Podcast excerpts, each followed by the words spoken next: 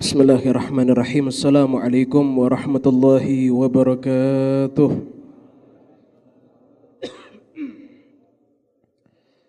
Bismillahirrahmanirrahim. Alhamdulillahi rabbil alamin. Alhamdulillahilladzi hadana li hadza wa ma kunna linahtadiya laula an hadana Allah. Allahumma salli wa sallim على سيدنا ومولانا محمد. مفتاح باب رحمة الله عدد ما في علم الله. صلاة وسلاما دائمين بدوام ملك الله. وعلى آله وصحبه ومن والاه ولا حول ولا قوة إلا بالله العلي العظيم. سبحانك لا علم لنا إلا ما علمتنا إنك أنت العليم الحكيم. Rabbi syrah li sadri wa yassir li amri wahlul 'uqdatam min lisani yafqahu qawli. Amin amin ya rabbal alamin. Amma ba'du. Para alim ulama, para kiai, para asatid, para sesepuh bini sepuh yang dimuliakan Allah Subhanahu wa taala. Wabil khusus keluarga besar almarhum al-maghfurlah Syekhina Al-Karim Kiai Al-Hajj Najib bin Abdul Qadir. Semoga Allah Subhanahu wa taala menjadikan kuburan beliau sebagai taman-taman surganya Allah Subhanahu wa taala. Dan semoga kita semua terhitung sebagai santri-santri beliau mendapatkan keberkahan-keberkahan beliau mendapatkan keridhaan-keridhaan beliau dan semoga Allah Ta'ala kelak kumpulkan kita semua bersama dengan beliau bersama di dalam surganya Allah Subhanahu wa taala. Min ghairi sabkil adzab wala hisab. Amin amin Allahumma. Amin ya rabbal alamin. Dan juga Kiai Al-Haj Yasin Nawawi Kiai Al-Haj Sirajan Munira Kiai Al-Haj Haidar Muhaimin dan juga para alim ulama yang lain yang tidak dapat saya sebutkan namanya satu persatu. Semoga kiai-kiai kita, guru-guru kita dipanjangkan usianya oleh Allah Subhanahu wa taala. Dijaga oleh Allah Subhanahu wa taala daripada segala mara bahaya dan semoga kita semua selalu mendapatkan ridho daripada guru-guru kita, mendapatkan ridho daripada kedua orang tua kita. Amin amin Allahumma Amin ya rabbal alamin. Ikhwani para jamaah yang dimuliakan Allah Subhanahu wa taala. Wafatnya seorang alim, wafatnya seorang guru atau seorang murabbi itu adalah salah satu musibah untuk setiap orang-orang yang beriman. Dikatakan di dalam suatu riwayat mautul alim mautul alam. Wafatnya seorang yang alim itu sejatinya adalah wafatnya alam semesta. Bagaimana tidak yang namanya para ulama mereka adalah pelita-pelita yang ada di dunia ini. Para ulama mereka adalah pewaris daripada Nabi besar Muhammad sallallahu alaihi wasallam. Oleh karena itu wafatnya seorang alim ini adalah musibah yang besar Bahkan dikatakan juga di dalam suatu riwayat mautul alim thulmatun fil Islam la yasudduha syai'un. Wafatnya seorang yang alim ini adalah kebocoran bagi agama Islam. Wafatnya orang yang alim ini adalah kebocoran untuk agama Islam yang tidak bisa ditempel oleh segala apa pun. Yang kita harapkan semoga Allah Subhanahu wa taala setelah ini akan memunculkan kiai-kiai najib yang banyak. Dijadikan penerus-penerusnya para santri-santrinya keluarga-keluarganya. Dapat meneladani beliau dapat memperjuangkan daripada dakwah beliau.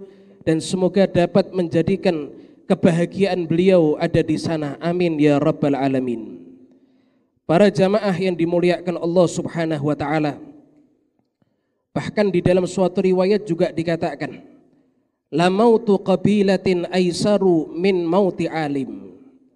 Nabi Shallallahu Alaihi Wasallam beliau mengatakan sungguh matinya satu gobilah, matinya satu kelompok, matinya satu desa, itu masih ringan, jauh lebih ringan daripada wafatnya satu orang yang alim.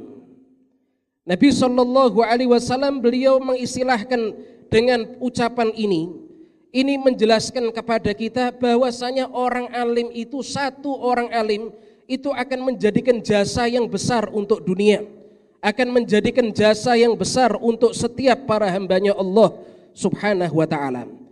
Kalau kita para jamaah yang dimuliakan Allah, kita mau mengkaji berapa banyak daripada riwayat-riwayat bahwasanya as agama Islam ini sangat menjunjung tinggi para ulama. Syariat Islam sangat memuliakan derajatnya para ulama. Bagaimana tidak para ulama dikatakan di dalam Al-Qur'an derajat yang paling tinggi adalah derajatnya orang yang dikasih ilmu oleh Allah Subhanahu wa taala. Sebagaimana di dalam ayat yang sering kita dengar, mungkin kita banyak menghafal ayat ini, yarfa'illahu alladhina amanu minkum walladzina utul ilma darajat. Allah Ta'ala mengatakan bahwasanya Allah itu mengangkat derajat orang-orang yang beriman di antara kalian dan juga orang-orang yang diberi ilmu oleh Allah Subhanahu wa taala darajat Allah taala angkat banyak derajat Allah tidak mengatakan darajatan. Allah tidak mengatakan darajatan dengan bentuk mufrad. Tapi Allah Ta'ala mengatakan darajat dalam bentuk jamak. Apa maksud daripada ayat ini? Bahwasanya orang yang beriman dan dikasih ilmu sama Allah Subhanahu wa taala itu akan diangkat sama Allah taala bukan hanya satu derajat tapi banyak derajat. Sayyidina Abdullah bin Abbas radhiyallahu anhuma. Beliau adalah seorang habrul ummah. Beliau adalah seseorang yang mendapatkan doa daripada Rasulullah sallallahu alaihi wasallam, Allahumma faqihu fid din wa allimhu ta'wil. Ya Allah, ajarilah Abdullah bin Abbas ini ilmu agama dan ajari dia ilmu takwil Quran, tafsir Al-Quran. Sayyidina Abdullah bin Abbas ketika beliau mentafsiri darajat banyak derajat yang akan Allah Ta'ala Allah angkat bagi orang yang beriman dan dikasih ilmu sama Allah Ta'ala kata Sayyidina Abdullah bin Abbas diangkatnya derajat itu 700 derajat 700 derajat diangkat oleh Allah bagi orang yang beriman dan dikasih ilmu sama Allah Ta'ala. 700 derajat diangkat sama Allah Ta'ala. Ma baina kulli darajatin masirati masiratu khamsi mi'ati am. 700 derajat diangkat sama Allah Ta'ala. dari satu derajat naik ke derajat setelahnya. itu seperti 500 tahun perjalanan kata Sayyidina Abdullah bin Abbas. 700 derajat kalau misalnya derajat itu diibaratkan seperti anak tangga 700 anak tangga sudah membuat kita lelah 700 anak tangga sudah membuat kita itu badan kita menjadi capek akan tetapi beliau katakan bukan seperti anak tangga. Dari satu derajat naik ke derajat setelahnya itu seperti 500 tahun perjalanan. Bagaimana kalau 700 derajat yang Allah Ta'ala angkat. Dan ini khusus bagi orang yang dikasih ilmu oleh Allah Subhanahu wa Ta'ala. Oleh karena itu orang alim para jamaah yang dimuliakan Allah ini adalah makhluknya Allah yang sangat dimuliakan oleh Allah ba'dal mursalin wa ba'dun nabiyyin setelah para rasul dan setelah para nabinya Allah subhanahu wa ta'ala. Hadirin sidang Jum'ah yang, hadirin yang dimuliakan Allah subhanahu wa ta'ala. Nah, kebiasaan khutbah Jum'ah ini hadirin yang dimuliakan Allah subhanahu wa ta'ala. Di dalam salah satu nasihat daripada Al-Habib Idrus bin Umar Al-Habsyi Beliau mengatakan, beliau mengutip satu riwayat bahwasanya tatkala menjelang wafatnya Rasulullah Shallallahu Alaihi Wasallam, ketika menjelang wafatnya Rasulullah Shallallahu Alaihi Wasallam, Dhojatil art, bumi itu dia bergoncang. Bumi itu dia bergoncang ketika menjelang wafatnya Rasulullah Shallallahu Alaihi Wasallam.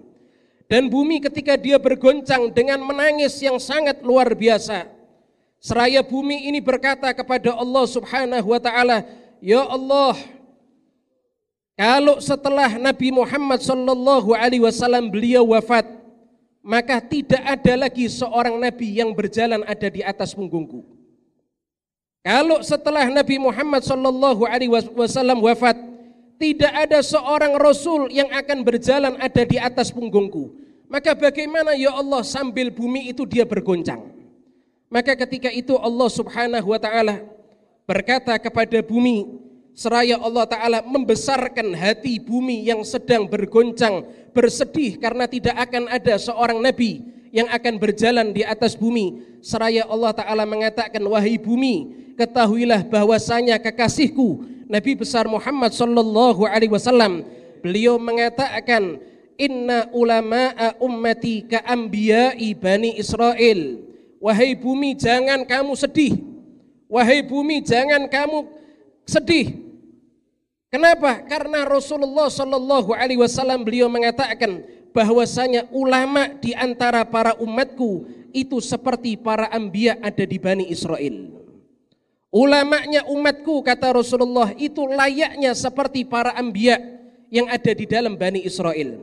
Kita mengetahui bagaimana, bagaimana para ambia pada zaman Bani Israel jikalau ada seorang nabi wafat maka dakwahnya digantikan oleh nabi setelahnya risalahnya dilanjutkan oleh para nabi setelahnya kalau ada seorang rasul di antara Bani Israel wafat maka digantikan oleh rasul yang lain akan tetapi setelah Nabi Muhammad sallallahu alaihi wasallam khatamun nabiyyin Beliau adalah penutup daripada para nabi. Setelah beliau wafat, masih ada yang melanjutkan dakwahnya beliau.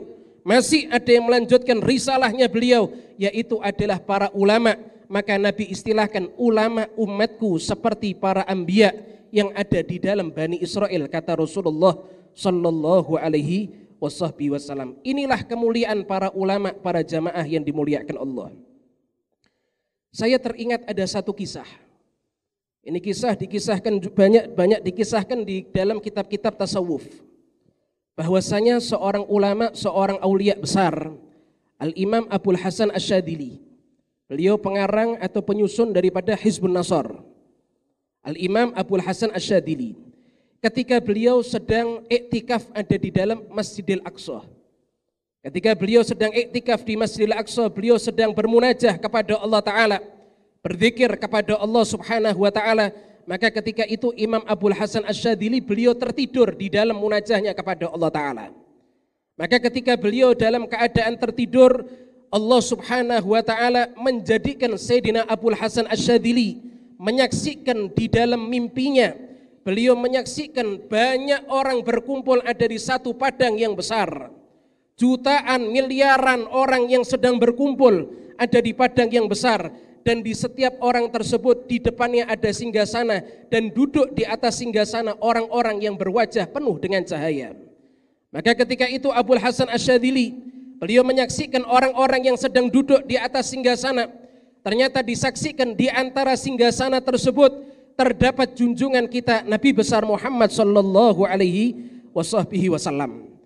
Kemudian disaksikan pula oleh Imam Abdul Hasan Asyadili, ternyata yang duduk di singgasana adalah para ambia, para mursalin, para rasul-rasul yang duduk ada di atas singgasana dan di belakangnya adalah para umatnya masing-masing.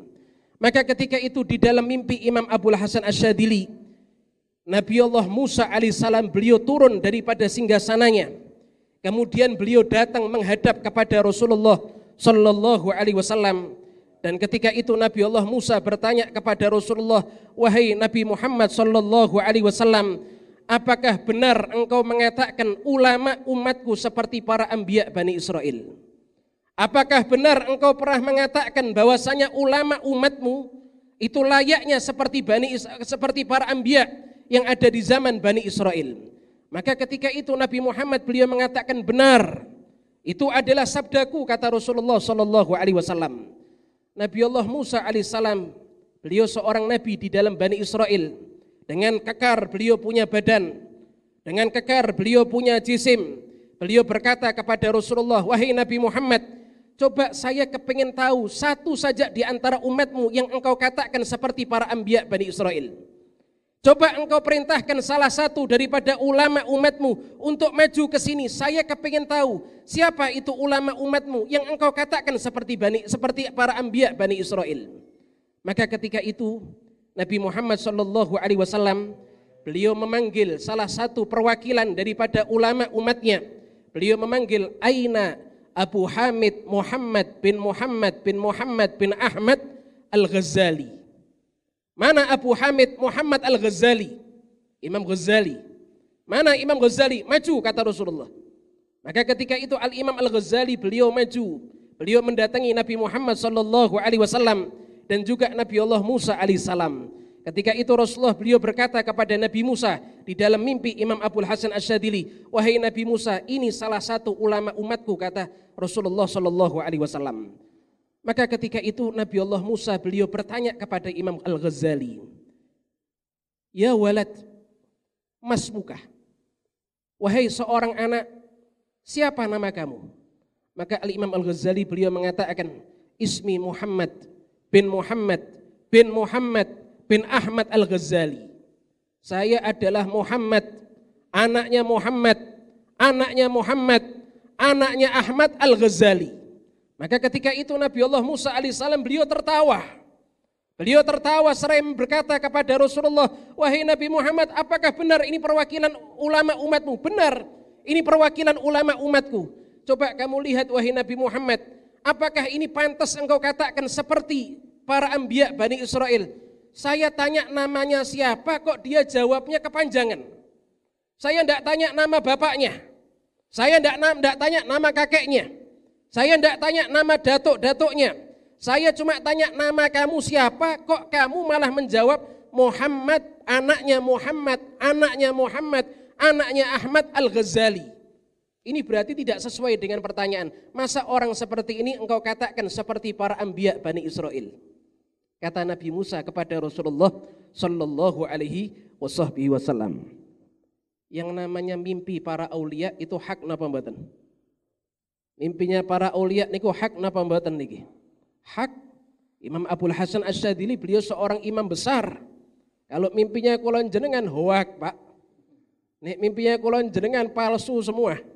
Tapi kalau mimpinya Imam Abdul Hasan Asyadili hak. Ini adalah kewaliannya beliau. Nabi Musa bertanya kepada Rasulullah, mau seorang seperti ini engkau katakan seperti para ambia Bani Israel. Maka ketika itu para jamaah yang dimuliakan Allah Al-Imam Al-Ghazali beliau bertanya kepada Rasulullah, ya wahai Rasulullah, bolehkah aku menjawab ucapan daripada Nabi Allah Musa kalimullah? Silahkan kata Rasulullah. Maka ketika itu Al-Imam Al-Ghazali beliau berkata kepada Nabi Allah Musa, wahai Nabi Allah Musa alaihissalam, saya tahu engkau tanya sama saya nama saya siapa? Saya tahu sebenarnya saya jawab Muhammad cukup, titik sampai di situ. Tapi sengaja saya lanjutkan nama ayah saya, nama kakek saya, nama datuk saya, saya sengaja menjawabnya itu saya lebihkan karena saya niru engkau. Karena saya ini niru kepada kepada engkau. Kaget Nabi Musa. Maksudnya bagaimana? Coba wahai Nabi Allah Musa, ketika Allah Subhanahu wa taala bertanya, "Wa ma tilka wa ma tilka biyaminika ya Musa?" Coba engkau ingat tak ketika Allah taala bertanya kepada engkau, "Apa yang ada di tangan kanan kamu wahai Musa?" Wa ma tilka biyaminika ya Musa? Apa yang ada di tangan kanan kamu wahai Musa? Bukankah engkau menjawab kepada Allah Ta'ala, Hiya asaya atawakka'u alaiha wa ahusu biha ala ghanami wa liya fiha ma'aribu ukhra. Ketika Allah Ta'ala tanya apa yang di tangan kanan kamu wahai Musa, bukankah engkau menjawabnya juga kepanjangan? Bukankah engkau menjawabnya juga terlalu panjang? Allah tanya apa yang ada di tangan kanan kamu, engkau mengatakan ini adalah tongkatku ya Allah, aku pakai untuk mengembala kambing, aku pakai untuk bersandar, aku pakai untuk pekerjaan-pekerjaanku yang lain. Allah tidak tanya dipakai untuk apa. Yang Allah Ta'ala tanya yang di kanan kamu itu adalah apa? Engkau menjawabnya juga kepanjangan. Maka saya juga niru engkau. Kata Al-Imam Al-Ghazali. Maka ketika itu para jamaah yang dimuliakan Allah, Nabi Allah Musa di dalam mimpi Imam Abdul Hasan Asyadili, beliau mengatakan, Sodakta ya Muhammad, benar apa yang engkau katakan.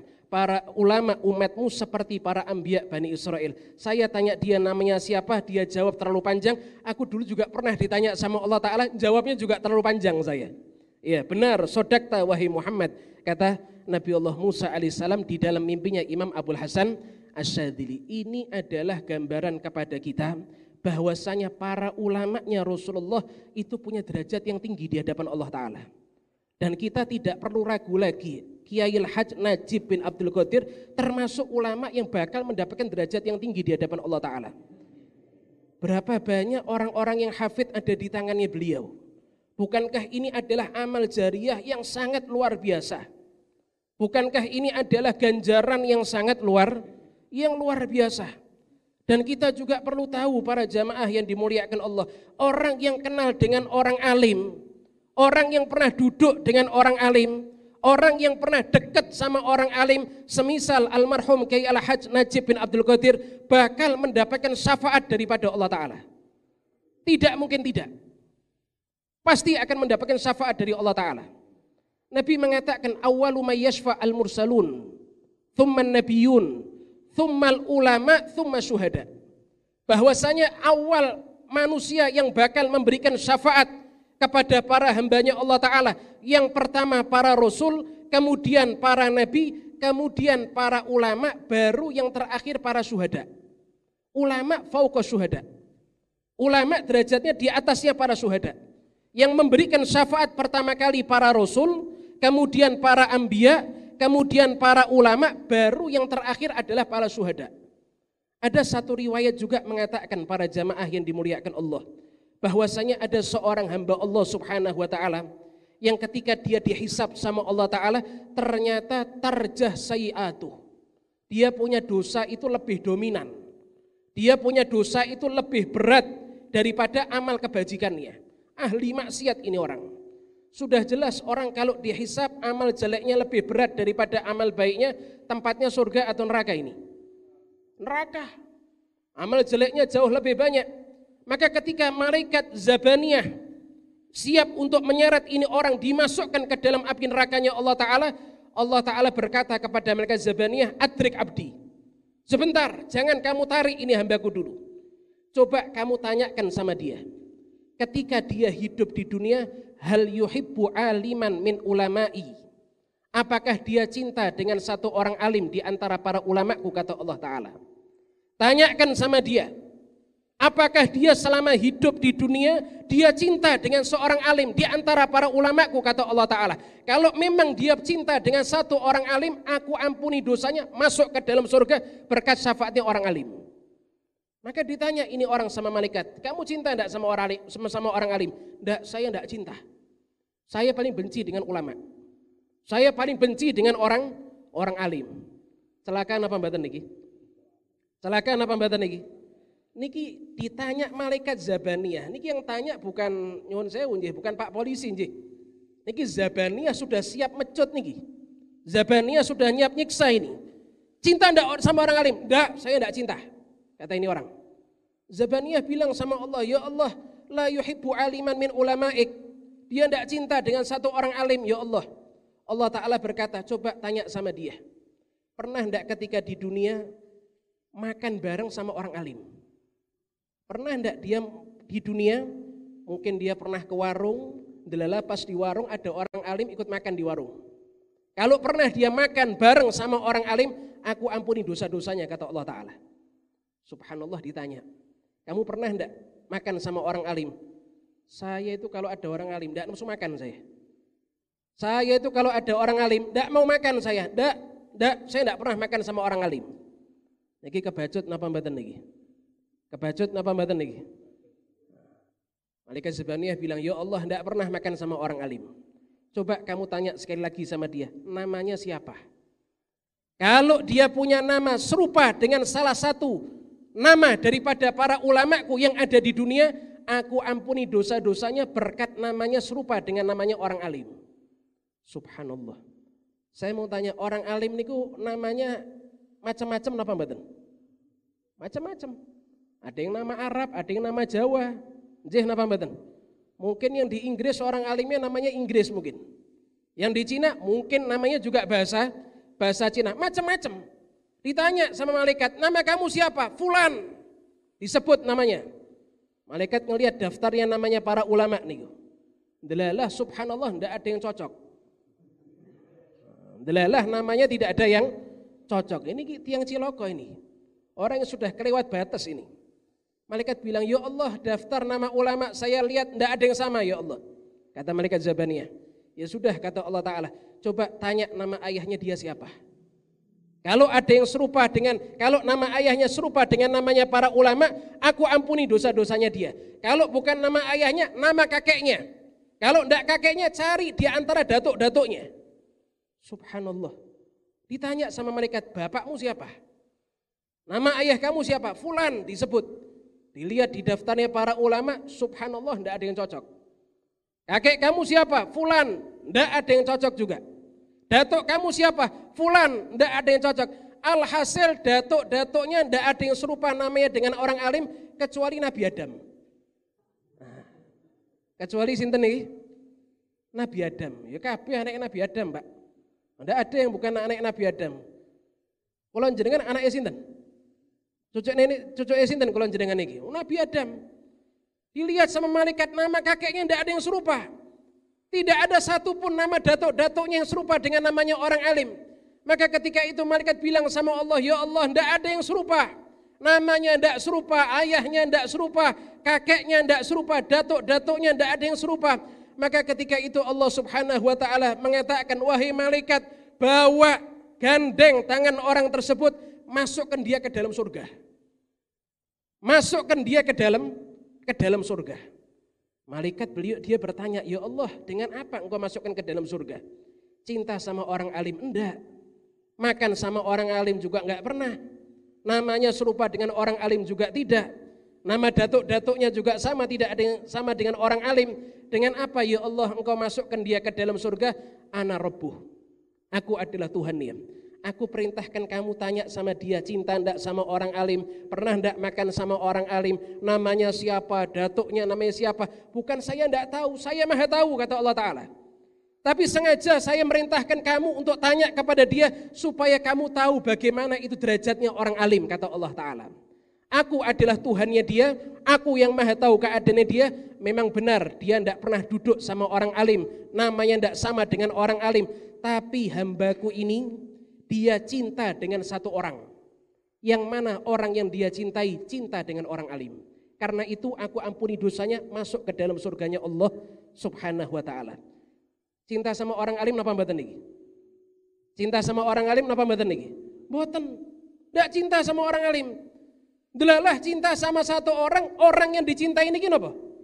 Cinta sama orang alim, nyalur pak.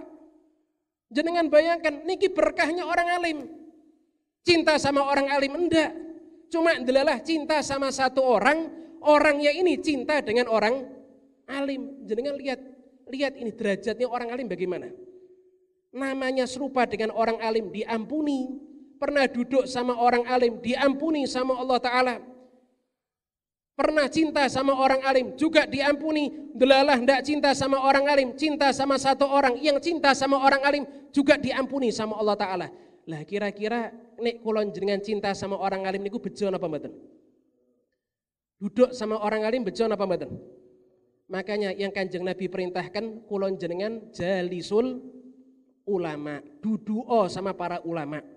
Wa khalitul hukama, kumpul sama orang-orang yang ahli hikmah Orang-orang yang alim, orang-orang yang soleh duduk kumpul kata Rasulullah Shallallahu Alaihi Wasallam. Kenapa? Sebabnya duduknya kulon jenengan dengan seorang alim niku akan menjadikan keberuntungan di dunia dan juga kalau ada di ada di akhirat. Mugi-mugi kulon jenengan kecipratan berkahnya tiang-tiang soleh, kecipratan berkahnya para ulama, kulon jenengan dapat berkahnya Kiai Al-Hajj Najib bin Abdul Qadir, mendapatkan ridhonya beliau, mendapatkan syafaatnya beliau, mendapatkan berkahnya daripada para ulama-ulama yang lain. Dan semoga Allah Subhanahu wa taala mengangkat segala bala, segala musibah, segala penyakit diangkat oleh Allah Subhanahu wa taala orang tua-orang tua kita, kiai-kiai kita yang masih hidup Allah Ta'ala panjangkan usia mereka dalam keadaan sehat walafiat dijaga oleh Allah Subhanahu wa taala. Lan mugi-mugi kula jenengan dapat ridhonya guru-guru kula jenengan sedaya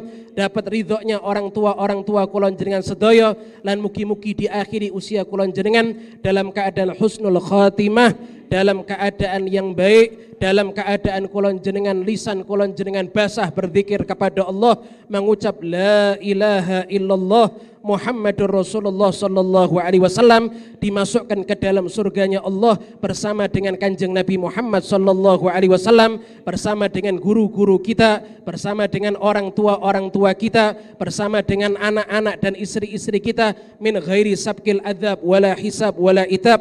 Amin amin ya rabbal alamin. Rabbi faj'al mustama'na ghayatu husnul khitami wa'tina ma qad sa'alna min atayakal jisami wa krimil arwaha minna biliga khairil anami وابلغ المختار عنا من صلاة والسلام وصلى الله على سيدنا محمد وعلى آله وسلم والحمد لله رب رب العالمين amin amin ya rabbal alamin kalau ada salah kata salah perbuatan mohon maaf sebesarnya akhirul kalam assalamualaikum warahmatullahi wabarakatuh